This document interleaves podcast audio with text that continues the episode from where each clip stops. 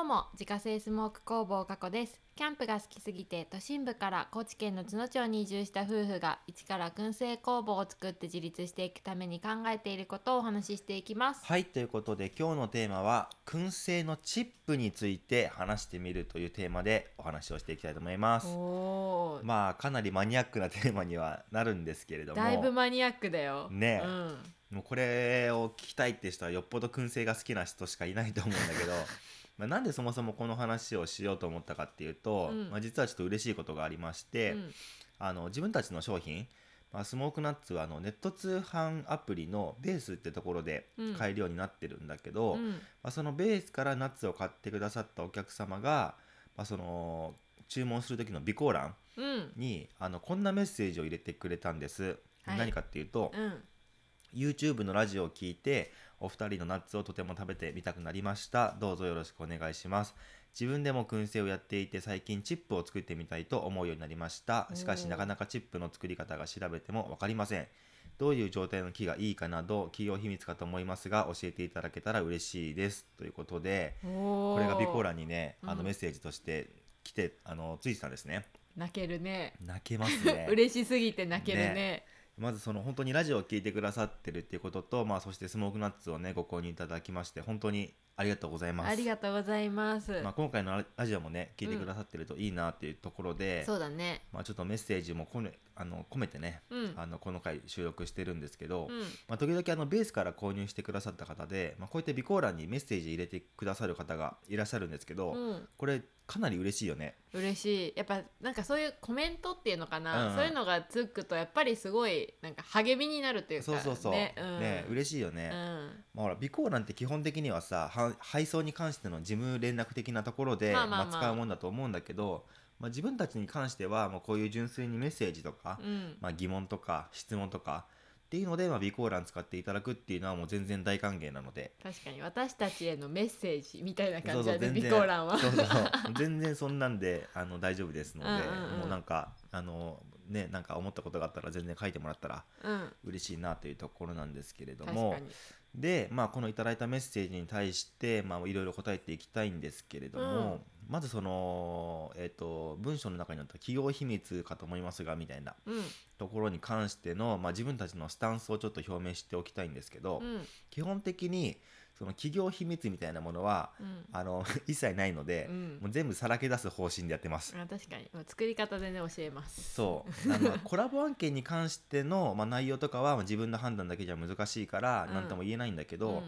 う本当に全部自分たちで考えて作った商品とか、うんうんまあ作り方とかに関してはもうレシピとかさ、まあ、そのやり方とか、うんもう聞かれたら全部答えるっていうスタンスでやっております。うん、隠すことないもんねない別にねだってそもそもあの自分たちもネットでさ拾って きてそれをまあ自分たちなりにまあこうやってるみたいなのも結構多いから確かに別になんか隠すものじゃないなっていうのは思うし、確かにまあ、そもそもそのあの、ね、単純に一緒に面白がってくれる人が増えた方がさ、うんまあ、自分が面白いじゃんうんだからもうその全部さらけ出して一緒に楽しもうよみたいな、うんうんまあ、そういうノリでやってるんですね。うんうんまあその利益とか原価とかさ、まあ、そういう生々しい部分についてはちょっと控えさせてもらいますけどあも。そうだね、うんまあでもさどこのナッツ使ってるんですかとか聞かれたら全然教えるよねあ全然、うん ちなみに、まあ、スモークナッツに使ってるナッツはあの業務スーパーに売ってるミックスナッツを使ってるんですけどもこれがね業務スーパーだからって言ってあ侮れなくて、うん美味しいのよこれめちがゃくちゃ美味しいね、うんそのまま食べても美味しい美味しい美味しい、まあ、そのそのまま食べて美味しいやつをうちらも厳選したというかそうだね結構食べたもんねいいろろ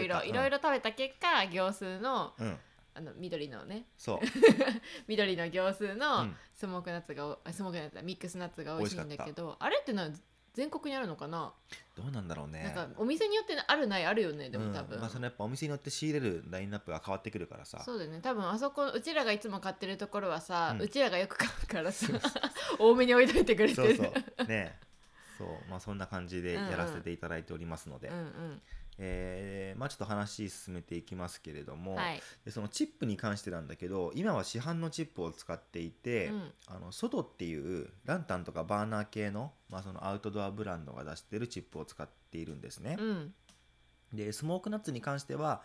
外っていうところの、まあ、リンゴチップを使って製造してますおおで特に他のメーカーのチップとかいろいろ使ったわけではないんだけど、まあ、自分がシンプルに外の製品が好きっていうそれだけで選んで使ってる、ー、うんうん、まあ値段もお手頃だしね、ああそうだね、うん別に高くも安くもないし外が好きだから、まあ、チップはこれを使ってるっていうところで確かにであと桜桜チップうんうんこれに関してはまあベーコン作りとかあと魚系の燻製とかで結構大量に使うことが多かったから、うんまあ、これはもうその大きい容量入ってるの欲しいなと思って、うんうんうん探していたら尾上製作所っていう、まあ、アウトドア用品を主に作っ作ってるメーカーさんのうんやつがあって、まあ、それを使ってるんだけど、うんあの大体ねその外のチップとかって 500g 入りとかなのよああそうだねなそんうかキャンプでちょっと使うよみたそいうなそ感うもうじか本当に個人が、まあ、趣味でライドに使うようなぐぐらいの量なんだけど、この尾上製作所の桜チップは 3kg 入りの袋が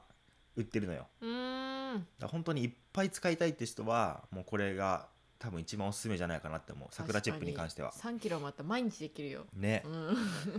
でこれ本当にすごい重宝してて、うんで安いしで香りも結構いいのよ、うんうんだからこれはもう桜に関してはずっとこれを使ってるっていう感じだねうんうんでただその自分でチップを作りたいっていうのももちゃくちゃめちゃくちゃもう気持ち分かってうん、うんで実は自分の家にもさほらチップにするための桜の木が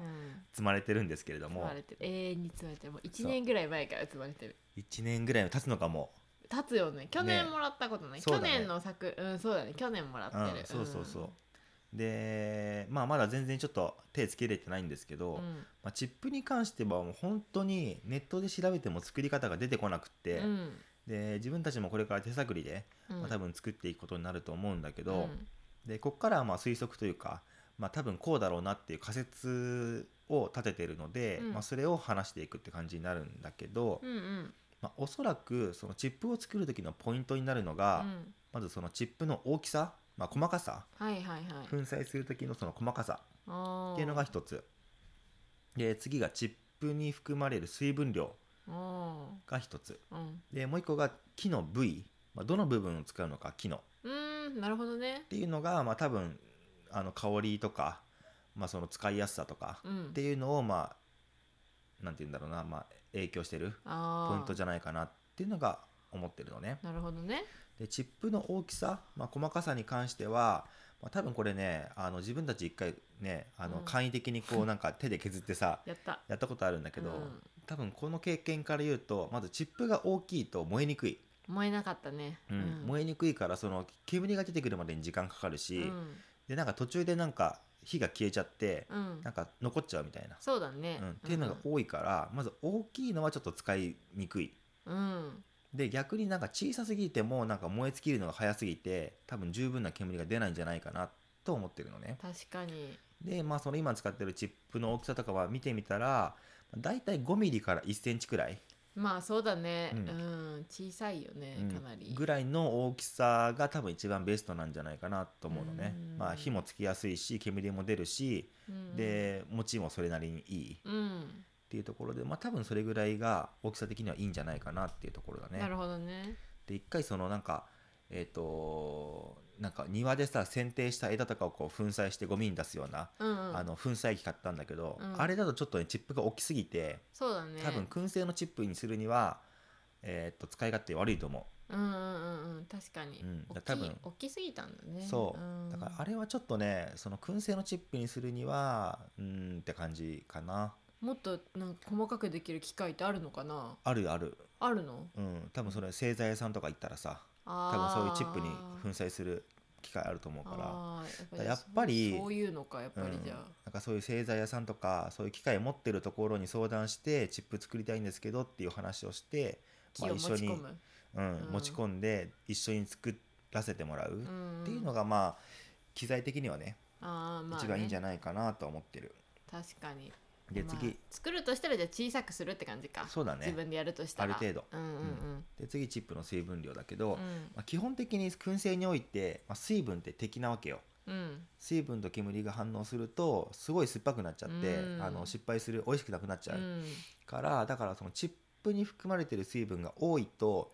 あの燃やした時にそれがねあの燻製機の中でこう巡っちゃってあー食材についなて、るほどねそれと煙が反応して酸っぱくなるっていうのが起きると思うから、うんうん基本的にチップに含まれる水分も少ない方がいいとは思うんだけど、うんまあかといってじゃあ全くない方がいいのかっていうのもちょっと分かんなくって、確かに、うん売ってるやつそんななんかめちゃくちゃなんかカピカピってわけじゃないと思うなないよねなんかちょっとさ、ふにゃってしてないじそゃうんある程度しっとりしはししててるるんだはよねしてる、うん、そのバランスがちょっと分かんないんだけどなんかそのうんね水分系とか持ってないから分まかあんまないあんだけど、まあまうーんだからその辺はちょっとねあの難しい、あ、うん、判断のしようがない、まあね数字的にだ出せない自分たちのうんうんその持ってる機材というか確かにでその木がどの状態で保存されてるかにもよると思うんだけど、うんうんまあ、桜にせよ何にせよ、まあ、長い期間ある程度置いておいて、まあ、水分はこう勝手にこう飛んでいくぐらいうんうんがまあいいんじゃないかなと思ってる、あ自然に飛んでいく水分みたいな感じでいいってこと、うん、まあ本当に自分たちで作るんだったらねうんまあそれもなんかやってみたらいいよねこれは1ヶ月置いた木あですそうだね2ヶ月置いた木はこう3ヶ月そう置いた木はこうでどうだから1年一年通してそれやったらさ、うんねなんか結果が出るかもしれないそう、まあ、んでもそれもほら木の大きさとかさ、まあね、まあ、その切られてからどれぐらい置いてたかにもよるからあーまあ、分かんないんだよねだからあーそうか水分計を使ってちゃんと測るのがまあ一番正確だと思うんだけど、うん、どの水分量の時がベストみたいなこと、そうん、それはょちっょっとねあの専門的すぎてちょっと分からないってところかな。と、うん、で最後そのどの部位を使うかっていうところなんだけど、うんまあ多分え枝枝の部分うんうんあそこはあんまり良くないと思ってて、うんでチップにする時にあの木の皮って取った方がいいと思うのよね多分、うんうん多分あそこはあんまりいい香りしないと思ってうんて。うんでそれは全部剥がしていくんだけど、まあ、枝の場合さそうすると使える部分がほとんどなくなっちゃうじゃん、うんうん皮剥いじゃうと、うんうんだからそのあんまり使い勝手も良くないっていうところで、まあ、枝は向いてないうん、なるほどね、うんそういうことかだからその幹のさ太い部分うんうんで皮をこうバッサリ切り落とした、うまあ、ん残った部分というか、まああ、ー中心に近い部分がまあ、多分香りとか、まあ、そういうのを含めて全部バランスが取れるんじゃないかなっていうところあーまあ確かに中の方がいい匂いするもんねそう木ってうんだからねあのヒノキとかもそうだと思うけどさ多分皮のところよりも、うん多分こう切った後のさ中のところのあがー香り結構しっかりするじゃんするするだから多分中心に近い方が香りも強いんじゃないかなっていうのは、まあなんとなく思ってるところあー確かにでもなんか中の方が水分なさそうよねどうなんだろうねいっぱいあるんじゃな木っいてあるのか中の方がわかんないけどうん分からんねうんまあ、なんかいろいろうちらもねちょそうっとだねやってみたいよね見たいうんで一回お茶の木を、まあ、いっぱいもらってきて、うんそれをチップにしたことがあるんだけどその時はねあの結構失敗したというかいい香りがつかなかったんだよね、うんなんか、まあ、それもあのあのうん皮ついたままやっちゃったりとかしたからそれがいけないのかなと思って皮を全部剥いでやったけどうんそれでやもあんまりだったからまあ単純に水分が多かったのかお茶の木が向いてなかったのかったねねまあちょっとわかない、んないけどうん難しいよねその塩梅っていうかさなんかそうその煙の乗る乗ねり方、ううんんそうまあ本当になんか個人で楽しむ分には全然まあいいと思うんだけうどんまあ商品としてちゃんとこう出せるようなレベルまで持ってくにはちょっと難しかったかな。うん確かにそうだからまあ桜の木はちょっとまあ近々っていうかまあいつか自分でやってみたいんだけどそれの他にえっと柚子の木とか、まあうん高知県ってやっぱね柑橘柚子とか名産だから、まあ、そういう枝とかをもらってきて結構太めのね、うんうん枝をもらってきて、まあ、その中心部をチップにしていくとかうんうんっていうのはちょっとやってみたいなって思確かにうん柚子、の木もらったんだっけうもらったあもらってるよね、ううんんでそれも今置いてるるんだけど、乾燥させてるんでしょうんうんっていう理由で置いてるけど、うんあの純粋に粉砕する機会がないってあいうーそれだけ、まあまあまあまあそうだよねそううんだからまあちょっとチップはねかなり奥が深いうんで調べても出てこないしうんうんだからまあこれも自分たちで今後ねやってみて、まあ、もしあこういうやり方がいいよとかっていうのがあったら、うんうんまあ、随時共有できたらねそうだねもしかしたら必要としてる人がいるかもしれないからあー確かにね自分たちとしてもねそういう自分たちが作るチップがさ、うん商品化できたらさそうそうそうすごいいいよね一番いいよね、うんで特に高知県ってやっぱねそういうの結構、まあ、素材としてはいっぱいあるから、うんそれをうまく使えたらいいなっていうのを思うしね、うん確かに確かにということで、まあ、ちょっとかなりマニアックな話だったんですけれども、まあ、メッセージをいただいたので、まあ、今回これにお答えする形でうん放送させていただきました。はいということで、えー月間300袋販売しているスモークナッツの購入は、ウェブショップから購入が可能です。概要欄にショップページのリンクがありますのでご確認ください。また、インスタグラムでは商品を使ったレシピなども公開しておりますので、フォローお願いします。アカウントは概要欄からご確認ください。それではまた明日。バイバーイバイバイ